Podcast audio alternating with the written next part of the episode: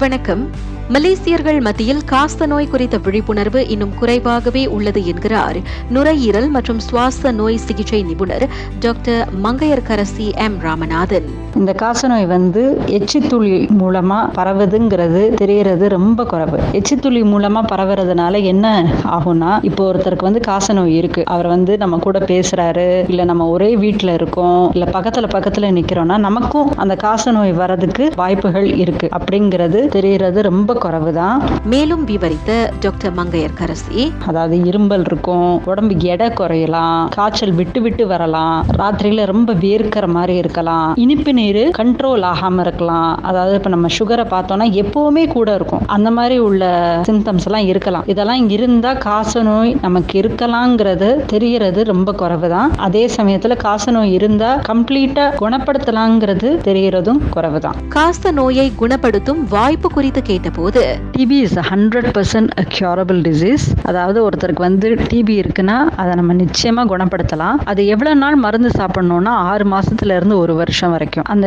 DP எவ்வளவு மோசமா இருக்கு எங்க இருக்கு அப்படிங்கறத பொறுத்தது அந்த ஒரு டாக்டர் முடிவு பண்ணுவாங்க. நம்ம வந்து தினம் மருந்து சாப்பிடணும். அதாவது இன்னைக்கு நான் சாப்பிட்றேன் நாளைக்கு எனக்கு சாப்பிட பிடிக்கல அதனால விட்டுட்டேன்னா அது நமக்கே ஆபத்தா முடியும். முக்காவாசி உள்ள பேஷண்ட்ஸ்க்கு வந்து அவங்க ரெண்டு மூணு வாரம் டிபி மருந்து சாப்பிட்டாங்கன்னா ஓரளவுக்கு அந்த சிம்டம்ஸ் எல்லாம் குறைஞ்சிரும். ஆனா அந்த சிம்டம்ஸ் குறைஞ்சாலும் டாக்டர் நிப்பாட்ட சொல்ற வரைக்கும் நம்ம அதை நிப்பாட்ட கூடாது காச நோய் வந்தால் பயப்பட வேண்டாம் என்றும் அவர் கூறினார். ஒரே ஒரு விஷயம் நான் என்ன சொல்லிக்க விரும்புறேன்னா நிறைய பேருக்கு வந்து டிபி வந்து ஒரு டேபு ஒரு அச்சம். அதாவது ஐயோ எனக்கு டிபி இருக்குன்னு எல்லார்ட்டையும் எப்படி சொல்றது? எப்படி நம்ம போய் டாக்டர் பார்த்தா அவங்க டிபின்னு சொல்லிடுவாங்களோ அப்படிங்கிற ஒரு பயம். அதாவது இதுக்கெல்லாம் வந்து பயப்படாதீங்க அச்சப்படாதீங்க. ஏன்னா இந்த வியாதி வந்து கம்ப்ளீட்டா நம்ம வந்து கியூர் பண்ணலாம். உங்களுக்கு வந்ததுனால பயப்படாதீங்க. தயவு செஞ்சு அந்த மாதிரி எண்ணங்களை விட்டுருங்க. நீங்க இரும்புறீங்களா? சாப்பிட முடியலையா? உடம்பு எடை குறையுதா? முதல்ல வந்து ஒரு டாக்டரை பாருங்க. டாக்டர் பார்த்து உங்களுக்கு டிபி இருக்குன்னு சொல்றாங்களா? தயவு செஞ்சு மருந்தை எடுங்க. இவ்வேளையில் கர்ப்பிணிகள் காச நோயால் பாதிக்கப்படுவது குறித்து கேட்டபோது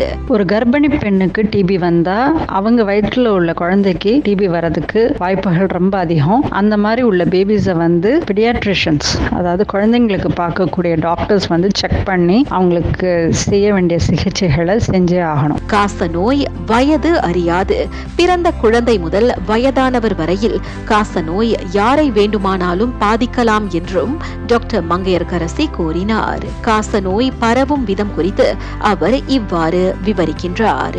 காசநோய் டிபி இது வந்து எச்சித்துளி மூலியமாக பரவக்கூடிய ஒரு நோய். இங்கிலீஷ்ல வந்து ஏர் டிராப்லெட்ஸ் அதனால இப்போ ஒருத்தருக்கு டிபி இருக்குன்னா அவர் இருமுனாலோ பேசினாலோ கூட உள்ளவங்களுக்கு வரதுக்கு வாய்ப்புகள் அதிகம். காச நோய்க்கான பொதுவான அறிகுறிகளையும் அவர் விவரித்தார். முக்காவாசி பேருக்கு வந்து டிபி வந்து லங்ஸ்ல வரும். அதாவது பல்மனரி டிபின்னு சொல்லுவோம். சுவாசப்பையில வர டிபி இந்த டிபி இருந்தா இருமல் இருக்கும். இந்த இருமல் வந்து சில பேருக்கு வந்து சளியோட இருக்கும். சில பேருக்கு வந்து சளியே இருக்காது. சில சில பேருக்கு வந்து ரத்தம் கூட வரும். அதனால இருமல் யாருக்கெல்லாம் ரெண்டு வாரத்துக்கு மேல இருக்கோ அது டிபியா இருக்கிறதுக்கு வாய்ப்புகள் அதிகம். அடுத்தது வந்து சாப்பிடவே முடியாது. பசி இருக்காது. உடம்பு எடை குறையும். காய்ச்சல் விட்டு விட்டு அடிக்கலாம். சில சமயத்துல இந்த கழுத்துல உள்ள லிம்ஃப் நோட்ஸ்னு சொல்லுவோம். அந்த லிம்ஃப் நோட் ஸ்வெல் ஆகலாம். அதனால ஒரு வீக்கங்கள் வரலாம் கழுத்துல. மூச்சு விடுறதுக்கு கஷ்டப்படலாம். இனிப்பு நீர் உள்ளவங்களுக்கு வந்து சுகர் கண்ட்ரோலே ஆகாம இருக்கும். எப்ப செக் பண்ணாலும் இனிப்பு நீர் கூட இருக்கும். இவ்வேளையில் காச நோயால் பாதிக்கப்பட்ட ஒருவருக்கு கோவிட் 19 தொற்றின் தாக்கம்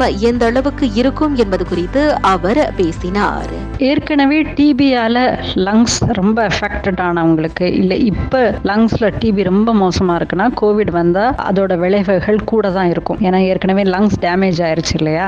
இதை எப்படி நம்ம ப்ரிவென்ட் பண்றதுன்னா number one of course safety measurement mask போடணும் ஹேண்ட் சானிடைசேஷன் அதெல்லாம் வந்து ஜென்ரல் ரூல் அடுத்தது வந்து நிச்சயமா வேக்சினேஷன் எடுங்க. என்னோட எக்ஸ்பீரியன்ஸ்லயே யாரெல்லாம் வேக்சினேஷனும் பூஸ்டரும் எடுத்தாங்களோ அவங்களுக்கு இந்த கோவிட் பட்டாலும் அதோட விளைவுகள் வந்து குறைச்சலாக தான் இருக்குது வேக்சினேஷன் எடுக்காதவங்களோட கம்பேர் பண்ணல அதனால வேக்சினேஷன் இஸ் அ மஸ்ட் காச நோயை முடிவுக்கு கொண்டு வர முதலீடு செய்யுங்கள் உயிர்களை காப்பாற்றுங்கள் என்ற கருப்பொருளில் இன்று அனுசரிக்கப்படும் உலக காச நோய் தினத்தையொட்டி டாக்டர் மங்கையர்கரசி ராகா செய்தியிடம் கருத்து பகிர்ந்தார். நான் சௌரியம்மாள் ராயப்பன். வணக்கம்.